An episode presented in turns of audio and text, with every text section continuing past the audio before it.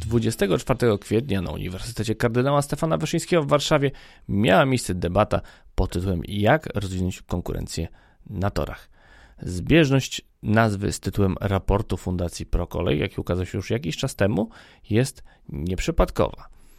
Właśnie na tej konferencji jeden z autorów tego raportu, dr Stefan Jarecki, opowiedział o tym, jak należy przygotować polską kolej, ale też przede wszystkim organizatorów transportu, regulatorów transportu w Polsce do tego, aby skutecznie, a przede wszystkim bezpiecznie dla pasażerów i gospodarki wdrożyć tak zwany czwarty pakiet kolejowy, który już niebawem, a w zasadzie już teraz zobowiązuje polskie państwo i organy państwa polskiego, w tym również samorządy, do tego, aby przeprowadzać konkurencyjne postępowania, jeżeli chodzi o udzielenie zamówień na realizację przewozów kolejowych w Polsce.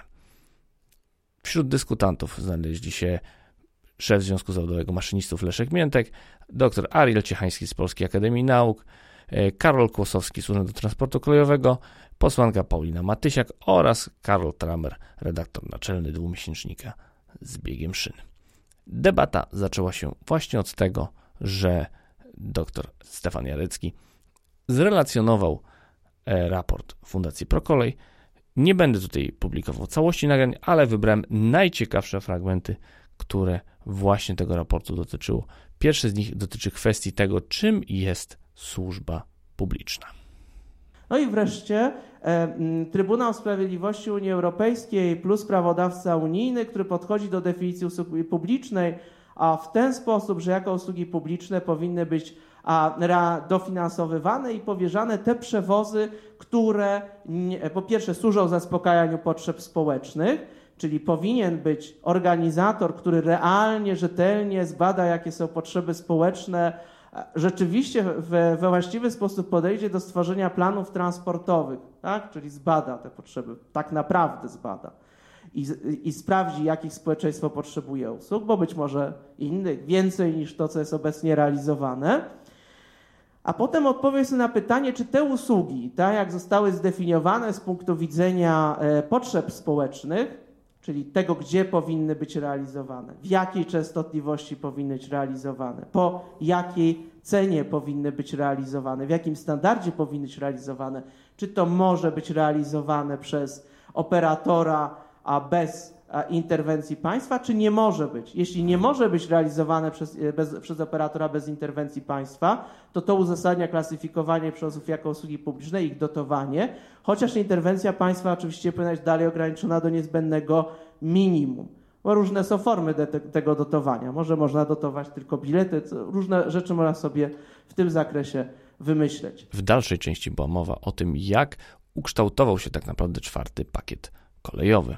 Tak jak wspomniałem, czwarty pakiet kolejowy z punktu, pewnie czwartym pakietem kolejowym, z czwartego pakietu kolejowego nikt nie jest szczególnie zadowolony. Ani ta strona, która uważa, że najlepszy to jest monopol, najlepsza jest taka sytuacja jak była, a, ani ci, którzy uważają, że powinna być nieograniczona konkurencja. Dlatego, że ten czwarty pakiet kolejowy oczywiście w początkowej wersji tej projektowanej on tak bardzo daleko idący sposób liberalizował kolej. Na końcu to zostało bardzo mocno rozmyte. Wprowadzono owszem co do zasady obowiązek wyboru operatora świadczącego usługi publiczne w przetargach, bo pamiętajmy, że ciągle nie mówimy o przewozach komercyjnych, ale też jest mnóstwo wyjątków, a podmiot wewnętrzny można bez przetargu, chociażby całą, całą resztę wyjątków. Ale państwo polskie zdecydowało się na wprowadzenie nieco innych rozwiązań w ramach postępowania dotyczącego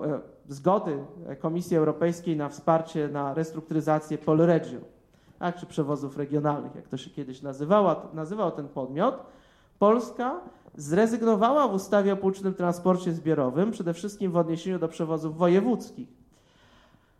z szeregu wyjątków od obowiązku wyboru operatora w procedurze konkurencyjnej, tak? Czyli chociażby w przewozach wojewódzkich już, bo też Polska zdecydowała się wprowadzić te rozwiązania wcześniej niż tego wymaga prawo U E, nie od grudnia roku dwudziestego trzeciego, czyli w sumie i tak za chwilę, tylko od grudnia roku dwa tysiące dwudziestego, czyli już, nie można bezpośrednio powierzać umów podmiotowi wewnętrznemu w przewozach wojewódzkich. A tak naprawdę w zasadzie w ogóle w nie bardzo niewielkim zakresie można umowy powierzać bezpośrednio, bo no, może wukatka chociażby tak, taki wyjątek ma, ale większość podmiotów nie.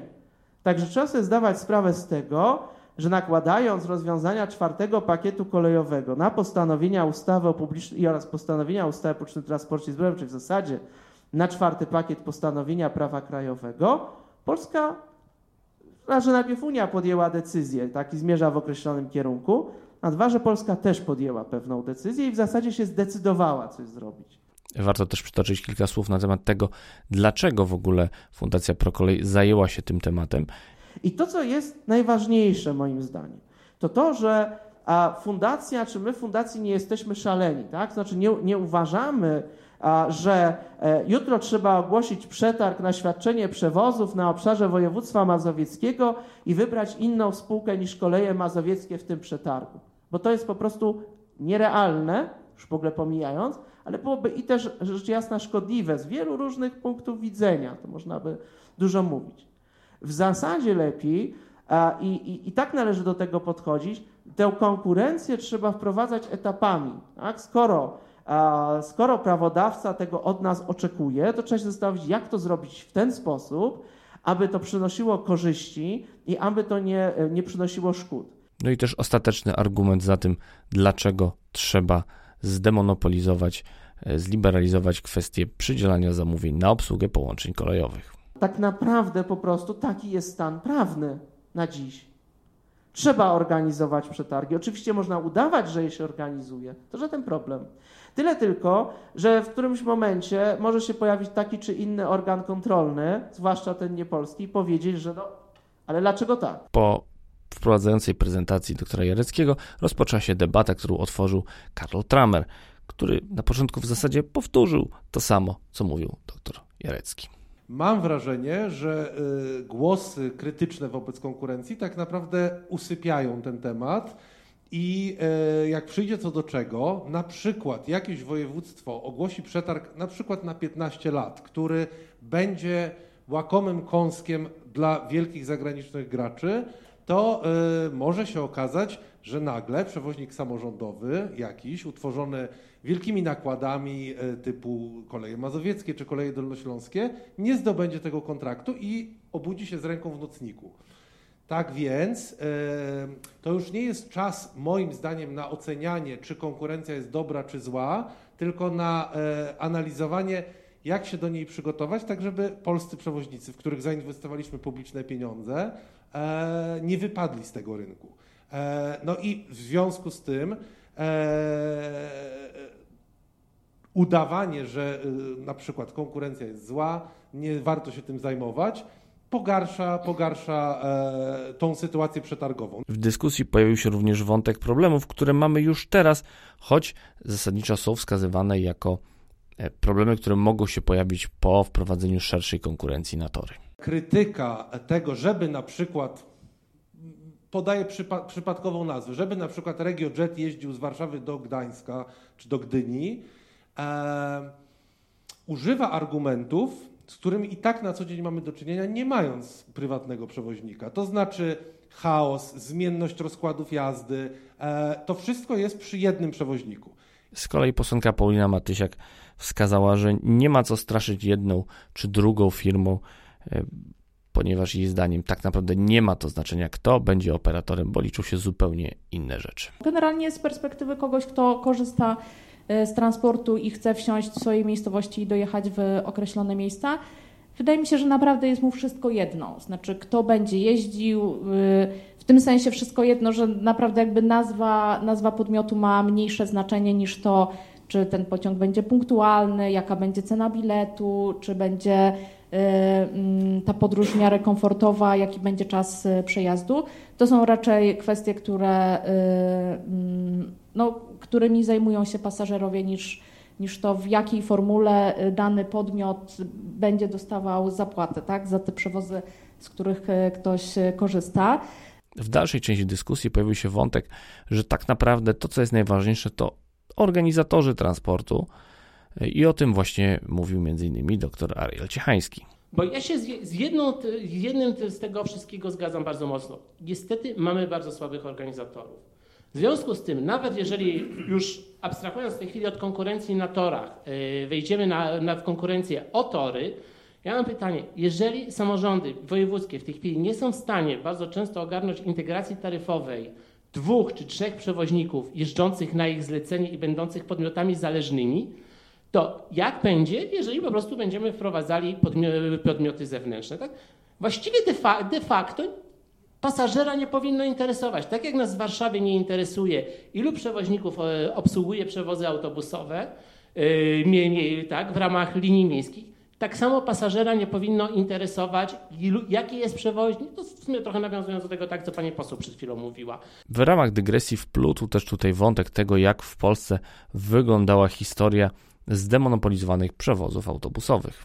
Ja też niestety obserwuję to, co zrobiono z transportem autobusowym w Polsce. W pewnym momencie, w momencie głębokiego kryzysu transportu kolejowego, wpuszczono szkocką firmę pod pięknie brzmiącą nazwą Polski Bus, która no, z, rewoluc- z jednej strony zrewolucjonizowała y, rynek y, przewoz- autobusowych przewozów dalekobieżnych, faktycznie odebrała pasażerów y, kolei, natomiast w momencie jak kolej zaczęła o, y, odzyskiwać swoje, swoją pozycję, no to po, po prostu ten przewoźnik zaczął kana- kanibalizować własny rynek, tak? Wypierając z niego jednak wiele przedsiębiorstw krajowych.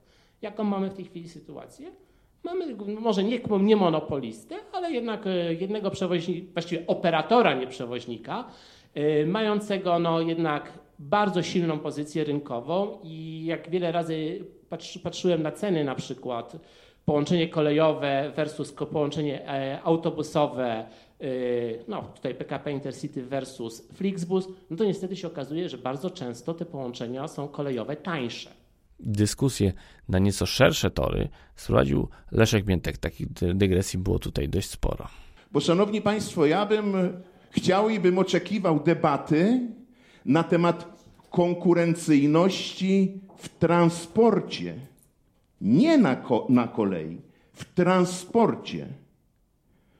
Bo rozmawiamy o transporcie, rozmawiamy o przemieszczaniu się ładunków, o przemieszczaniu się ludzi.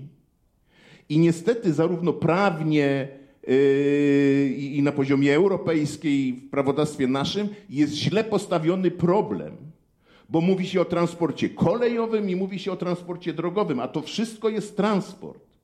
Proszę zwrócić uwagę na kwestię gigantycznych inwestycji infrastrukturalnych w transporcie kolejowym, które w żaden sposób albo w znikomy sposób przekładają się na konkurencyjność kolei w stosunku do transportu drogowego.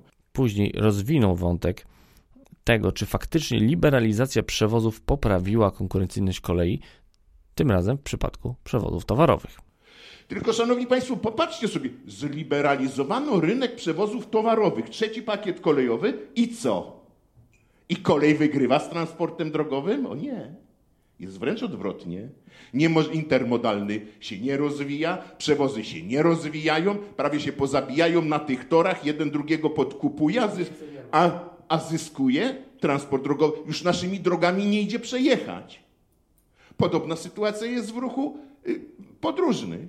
Przegrywamy tą konkurencyjność i na litość boską bardzo proszę, menadżerów, posilcie się o analizę konkurencyjności w transporcie. Kończąc swoją wypowiedź, zwrócił również uwagę na niską efektywność pracy maszynistów, jaka obecnie ma miejsce w Polsce. Tych maszynistów, choćbyśmy połowę młodzieży na tych maszynistów yy, yy, przeszkolili, to i tak ich będzie brakowało. Wiesz dlaczego? Dlatego, że efektywność wykorzystania maszynistów po tych podziałach to nie przekracza czterdzieści procent. A są spółki, znam spółkę, w którym efektywne prowadzenie przez maszynistę pociągu w ogólnym czasie pracy tego maszynisty to jest siedemnaście procent. To ja do technikum kolejowego chodziłem, nas uczyli, jak jest poniżej pięćdziesiąt procent, to jest alarm, a my mamy czterdzieści procent. Karol Kłosowski z Urzędu Transportu Kolejowego zwracał uwagę na słabe umocowanie prawne regulatora w procesie kontrolowania operatorów i organizatorów. Nawet po stronie organizatorów często brak jest tej świadomości, że jest w ogóle taka procedura uzgodnienia, prez... znaczy uzgodnienia, to za duże słowo, zaopiniowania przez prezesa U T K projektu takiej umowy. I to, nad czym my ubolewamy, to na bez wątpienia fakt, że tak naprawdę jest to procedura, która jest trochę pozostawiona sama sobie w tym sensie, że nie ma żadnej sankcji za to, że ktoś do takiego zaopiniowania takiej umowy nie przekaże. Oczywiście można się pokusić o analizę prawną i dyskusję, pewnie moglibyśmy tutaj posiedzieć kilka godzin i podyskutować, czy można tu mówić na przykład o sankcji nieważności takiej umowy, skoro nie został wykonany element tej ścieżki jej podpisu, czyli o zaopiniowanie przez prezesa U T K. Ale idąc dalej, nawet jeżeli taka umowa jest przekazywana do zaopiniowania i prezes U T K przedstawia swoje uwagi, a wierzcie mi Państwo, że te uwagi do, do każdej umowy o świadczeniu usług publicznych są bardzo szczegółowe i każdorazowo analizujemy po pierwsze zgodność, po, taka jest podstawa tej, tej umowy, tego projektu umowy z planem transportowym, ale też uwzględniamy te głosy, które są zgłaszane w tego typu debatach, w różnych raportach opracowanych, postulatach różnych stron, interesariuszy i podmiotów świadczących usługi też na rynku transportowym i oczywiście pasażerów. No i znowu słabość tej całej procedury polega na tym, że organizator wcale tych uwag nie musi uwzględniać, bo to jest tylko opiniowanie, więc my możemy napisać wszystko, natomiast w finale, czy te uwagi zostaną uwzględnione, czy nie, no to zależy tak naprawdę od dobrej woli organizatora, no i oczywiście we współpracy z operatorem, który taką umowę będzie zawierał. W dyskusję o czeskim rynku przewozowym, gdzie również łokciami rozpychają się prywatni przewoźnicy, wdali się Karol Trammer i dr Ariel Ciechański. No, po pierwsze tak, ja troszeczkę nie rozumiem tak, bo z jednej strony przedstawiamy ten rynek czeski jako rynek idealny, ale z drugiej strony nawołujemy, tak, że mówimy no he- hello, przewoźnik komercyjny nie może przeprowadzić przewozów w ramach służby publicznej. To ja mam pytanie, co robią czeskie drachy? To, co powiedziałem o P K P Intercity, które naraz jest przewoźnikiem komercyjnym i publicznym, nie wycofuje się z tej opinii na kontrprzykładzie czeskim, ponieważ w Czechach czeskie drachy również są takim przewoźnikiem, ale nie mają możliwości zablokowania wjechania prywatnego przewoźnika, więc ta rola jest zupełnie inna.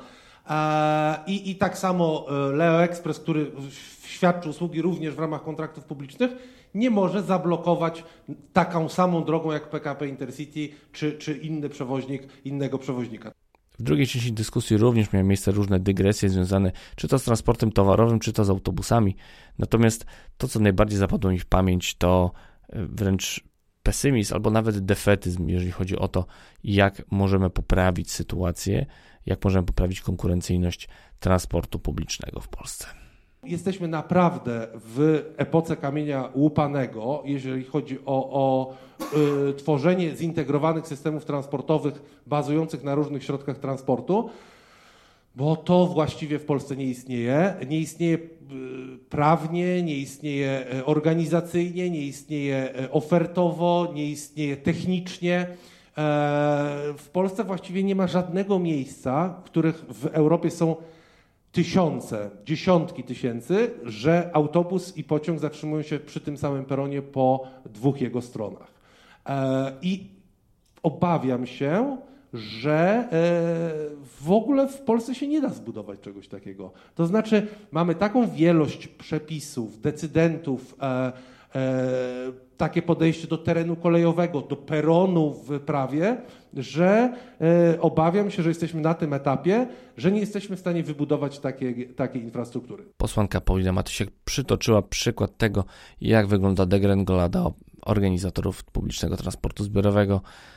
Była mowa o planie transportowym, że za mało zwracamy na to uwagę. Niektórzy na przykład zwracają bardzo dużo, bo ja ostatnio w, trzy tygodnie temu od członkini zarządu właśnie województwa kujawsko-pomorskiego usłyszałam, że na, na moje pytania, kiedy w końcu wróci pociąg do Ciechocinka, który to pociąg został skasowany przez obecnego marszałka, to pani, pani członkini zarządu powiedziała, że Oni bardzo, bardzo chcą, żeby ten pociąg wrócił. Pan marszałek też bardzo chce, tylko że w planie transportowym go nie ma. Więc ja się zastanawiam, jaki to jest problem wrzucić na sesję zmianę tego planu. Czemu trzeba czekać, aż ten plan się skończy? Czemu nie można go zmodyfikować, jeżeli wszystkim naprawdę tak zależy na tym konkretnym połączeniu? Ostatnią kropkę w dyskusji postawił prezydent Leszek Miętek, mówiąc o tym, że nie należy bać się konkurencji, ale że powinna to być szansa dla polskich przedsiębiorstw po to, aby zdobywać rynki na zachodzie Europy. Tu trzeba zainspirować menadżerów, właścicieli firm kolejowych. Przecież Polska Kolej jest zintegrowaną częścią kolei europejskich. Jak my mamy trzeci, czwarty pakiet kolejowy, to dlaczego tam nasze firmy nie powstają? Tylko jak mówimy o czwartym pakiecie kolejowym, to każdy już się tak skuli i patrzy, że tutaj do nas wiadą. To oni się powinni bać, że my tam wjedziemy. Dlaczego my tego nie robimy? To, co tam cargo przejeżdża tymi międzynarodowymi pociągami przez Czechy, to jest kropla w morzu w ruchu towarowym. Te fi- polskie firmy kolejowe powst- po- powinny powstawać w całym obszarze europejskiej kolei. Zachęcam Was do zapoznania się z raportem Fundacji ProKolej. Link znajdziecie w opisie odcinka, tak aby mieć szerszy ogląd tego, co w najbliższym czasie czeka nas na polskich torach, bo zmiany, jak wspomnieli dyskutanci, będą musiały się zadziać tak czy inaczej, lepiej lub gorzej.